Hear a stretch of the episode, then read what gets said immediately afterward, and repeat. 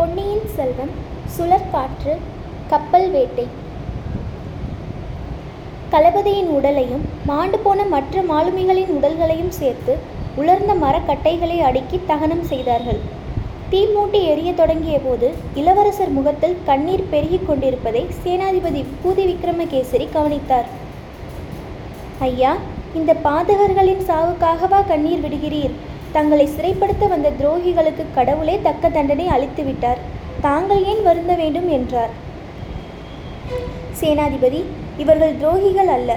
இவர்களுடைய மரணத்துக்காகவும் நான் வருத்தப்படவில்லை. சோழ நாட்டுக்கு இவ்வளவு பொல்லாத காலம் வந்துவிட்டதே என்று வருந்துகிறேன் என்றார். பொல்லாத காலம் பழுவேட்டரையர்களுடனேயே வந்துவிட்டது. இப்போது புதிதாக ஒன்றும் வரவில்லையே. புதிதாகத்தான் வந்திருக்கிறது. களபதியின் கட்டளையை கப்பல் மாலுமிகள் மீறுவது என்று வந்துவிட்டால் அதை காட்டிலும் ராஜ்யத்துக்கும் கேடு வேறு என்ன இருக்க முடியும்?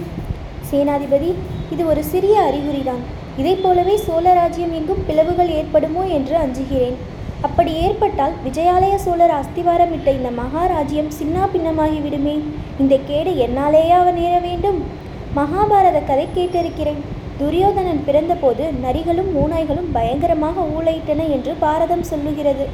நான் பிறந்தபோதும் அப்படி நரிகளும் நாய்களும் பயங்கரமாக ஊழையிட்டிருக்க வேண்டும் என்றார் இளவரசர்.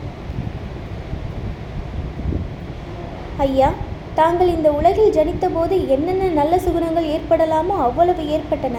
தங்கள் ஜாதகத்தை கணித்த ஜோதிடர்கள் போதும் சேனாதிபதி போதும். இந்த பேச்சை கேட்டு கேட்டு என் காது புளித்து விட்டது. என் ஜாதக விசேஷம் இருக்கட்டும். நாம் பிரிய வேண்டிய காலம் வந்துவிட்டது சேனாதிபதி தங்களை கேட்டுக்கொள்கிறேன். இந்த கப்பல்களிலிருந்து களபதியின் கட்டளையை மீறிச் சென்ற மாலுமிகள் தங்களிடம் வந்தால் தாங்கள் அவர்களை சேர்த்து கொள்ளக்கூடாது. உடனே சிறைப்படுத்தி அவர்களை தஞ்சைக்கு அனுப்ப வேண்டும். இளவரசி களபதி கூறியதை மட்டுமே நாம் கேட்டோம். மாலுமிகளின் கட்சி என்னவென்று நாம் கேட்கவில்லை. ஒரு பக்கத்து பேச்சை மட்டும் கேட்டு எப்படி தீர்மானிக்க முடியும்? அது நீதிக்கும் தர்மத்துக்கும் உகந்ததா? தாங்கள் என்னுடன் வாருங்கள். அந்த மாலுமிகள் வந்ததும் அவர்கள் சொல்வதையும் கேட்டு முடிவு செய்யுங்கள். ஐயா அது சாத்தியமில்லை. தங்கள் உசிதம் போல் செய்யுங்கள். நான் இனி ஒரு கணமும் இங்கே தாமதிக்க முடியாது. உடனே புறப்பட வேண்டும். படகுக்காரன் எங்கே என்று கேட்டார். எங்கே புறப்பட வேண்டும் இளவரசே. படகுக்காரன் எதற்கு? இதை பற்றி தாங்கள் கேட்கவும் வேண்டுமா? வந்தியத்தேவனை ஏற்றி செல்லும் கப்பலுக்குத்தான் நானும் போக வேண்டும். அந்த வீராதி வீரன் எனக்காக வல்லவோ அராபியர் வசப்பட்ட கப்பலில் ஏறி பயங்கரமான அபாயத்துக்கு உள்ளாகி இருக்கிறான் அவனை நான் கைவிட்டு விடக்கூடுமா?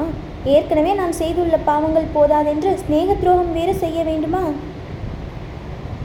ஐயா தாங்கள் ஒரு பாவமும் நான் அறிந்து செய்ததில்லை. தாங்கள் சொன்னாலும் உலகம் ஒப்புக்கொள்ளாது.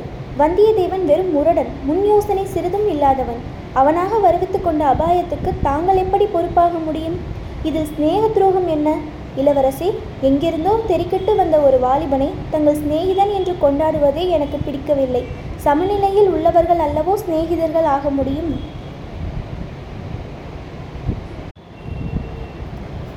சேனாதிபதி நீர் பேச்சில் காலங்கடத்த நான் விரும்பவில்லை.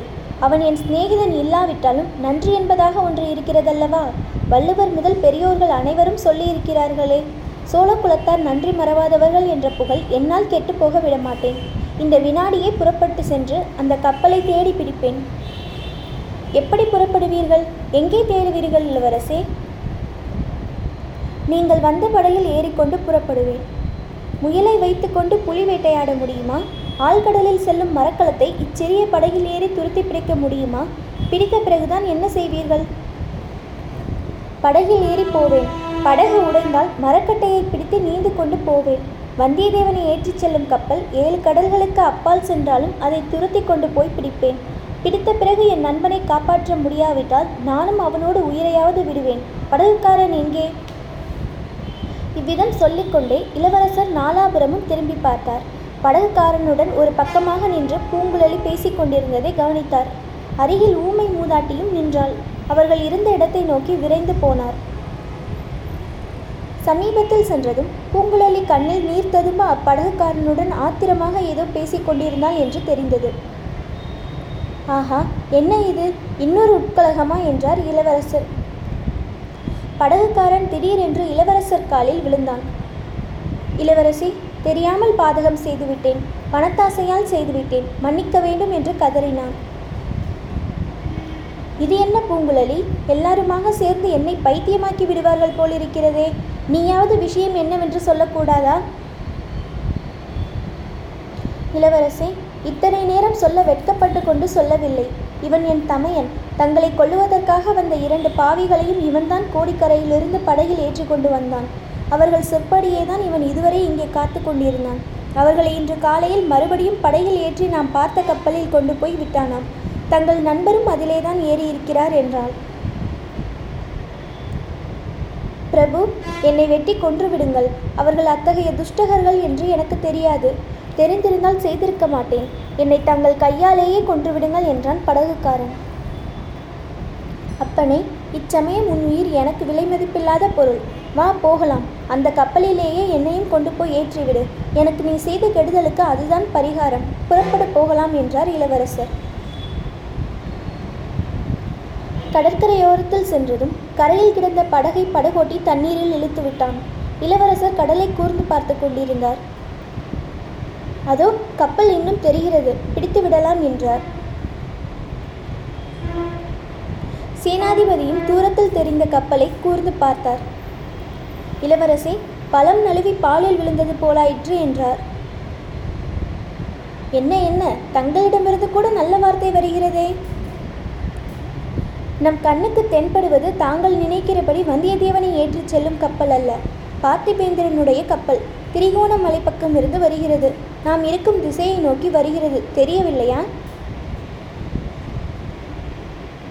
ஆமாம். அப்படியானால் மிகவும் நல்லதாய் போயிற்று. பார்த்திபேந்திரர் வேறு ஏதோ நோக்கத்துடன் வருகிறார். ஆயினும் நல்ல சமயத்தில் வருகிறார். சிங்கத்தை கொண்டே சிறுத்தையை வேட்டையாடலாம். ஆனால் அந்த கப்பல் இங்கே வரும் வரையில் நான் காத்திருக்கப் போவதில்லை. படகில் சிறிது தூரம் சென்று எதிர்கொள்கிறேன். இளவரசி தங்களுடன் படகில் வருவதற்கு ஐயா நீங்கள் ஒருவரும் என்னுடன் வர வேண்டியதில்லை. இங்கேயே நின்றால் எனக்கு பெரிய உதவி செய்ததாக எண்ணிக்கொள்வேன். திருமலை உனக்கும் கூடத்தான் சொல்கிறேன். உனக்குத்தான் கடல் என்றால் தயக்கமாயிற்றே. ஆம் ஐயா நானும் பின்தங்குவதாகவே இருந்தேன். இலங்கை தீவில் இருக்கும் வரையில் தங்களை பார்த்து கொள்ளும்படிதான் எனக்கு கட்டளை. முதன் மந்திரி மதுரையில் இருக்கிறார். அவரிடம் போய் இங்கு நடந்தவற்றை சொல்ல வேண்டும். அப்படியே செய். பூங்குழலி நீயும் இங்கே நிற்க வேண்டியதுதான். உன் தமையனை பற்றி கவலைப்படாதே நான் பார்த்து கொள்கிறேன். நீ வந்த படகை எங்கேயோ விட்டிருப்பதாக சொன்னாயல்லவா? அதில் ஏறி இனி உன் வழியில் போகலாம். நீ எனக்கு செய்த உதவியை என்றும் மறக்க மாட்டேன். சீச்சி கண்ணீரை துடைத்துக்கொள். பார்க்கிறவர்கள் என்ன நினைத்துக் கொள்வார்கள்? இவ்வாறு கூறிவிட்டு இளவரசர் ஊமை ராணியின் அருகில் சென்று அவளுடைய பாதத்தை தொட்டு வணங்கப் போனார். அந்த மூதாட்டி அவரை தடுத்து நிறுத்தி உச்சி முகர்ந்து ஆசிர்வதித்தாள். அடுத்த நிமிஷம் இளவரசர் கடலில் ஆயத்தமாக நின்ற படகில் பாய்ந்து ஏறிக்கொண்டார். கரையில் இருந்தவர்கள் படகை பார்த்து கொண்டே நின்றார்கள்.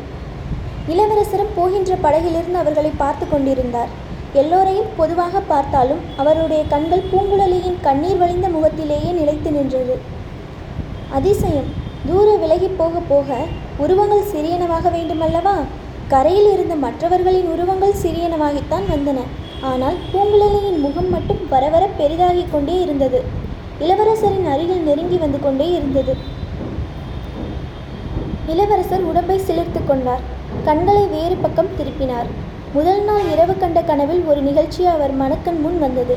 இளைய பிராட்டி குந்தவை தம்பி உனக்காக இங்கே வானதி காத்திருக்கிறாள் என்பதை மட்டும் மறந்துவிடாதே என்று கூறிய மொழிகள் கடல் அலைகளின் இரைச்சலுக்கிடையில் தெளிவாக அவருடைய காதில் கேட்டன.